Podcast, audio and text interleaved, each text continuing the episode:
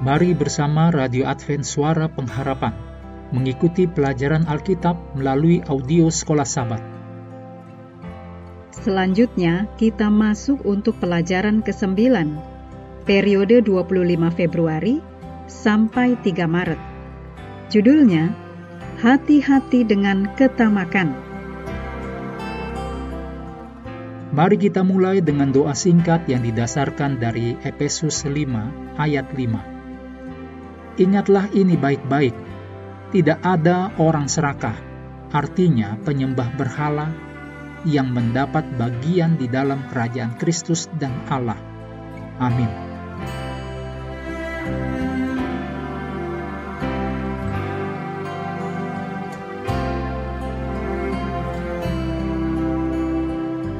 Untuk sahabat petang ini, Anda boleh membaca ayat-ayat berikut untuk menolong pelajaran sepanjang pekan.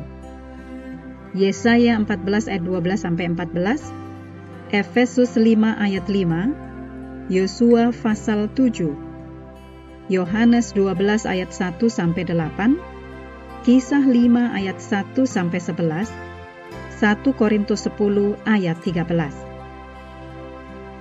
ayat hafalan di dalam Lukas 12 ayat 15. Berjaga-jagalah dan waspadalah terhadap segala ketamakan, sebab walaupun seorang berlimpah-limpah hartanya, hidupnya tidaklah tergantung daripada kekayaannya itu. Ketamakan didefinisikan sebagai satu keinginan luar biasa pada kekayaan atau kepemilikan yang sesungguhnya bukan milik Anda. Ketamakan adalah masalah besar, cukup besar untuk berada di sana tanpa berdusta, mencuri, atau membunuh. Itu sangat merusak, sehingga Allah memilih untuk memperingatkannya dalam hukum moralnya yang agung. Ditulis dalam Keluaran 20 ayat 17. Jangan mengingini rumah sesamamu, jangan mengingini istrinya, atau hambanya laki-laki, atau hambanya perempuan, atau lembunya, atau keledainya, atau apa pun yang dipunyai sesamamu.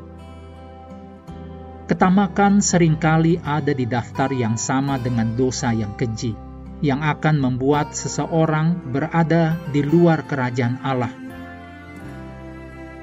dalam 1 Korintus 6 ayat 9 sampai 10 dikatakan, "Atau tidak tahukah kamu bahwa orang-orang yang tidak adil tidak akan mendapat bagian dalam kerajaan Allah?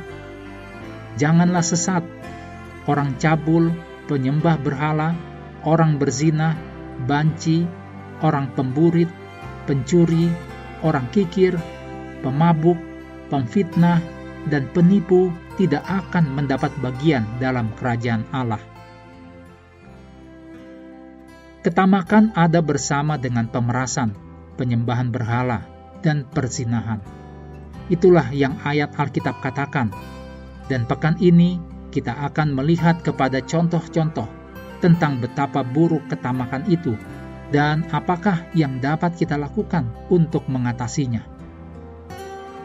Mengakhiri pelajaran hari ini, kami terus mendorong Anda untuk mengambil waktu bersekutu dengan Tuhan setiap hari, baik melalui renungan harian, pelajaran sekolah sahabat, juga bacaan Alkitab sedunia percayalah kepada nabi-nabinya, yang untuk hari ini melanjutkan dari Esra pasal kelima. Tuhan memberkati kita semua.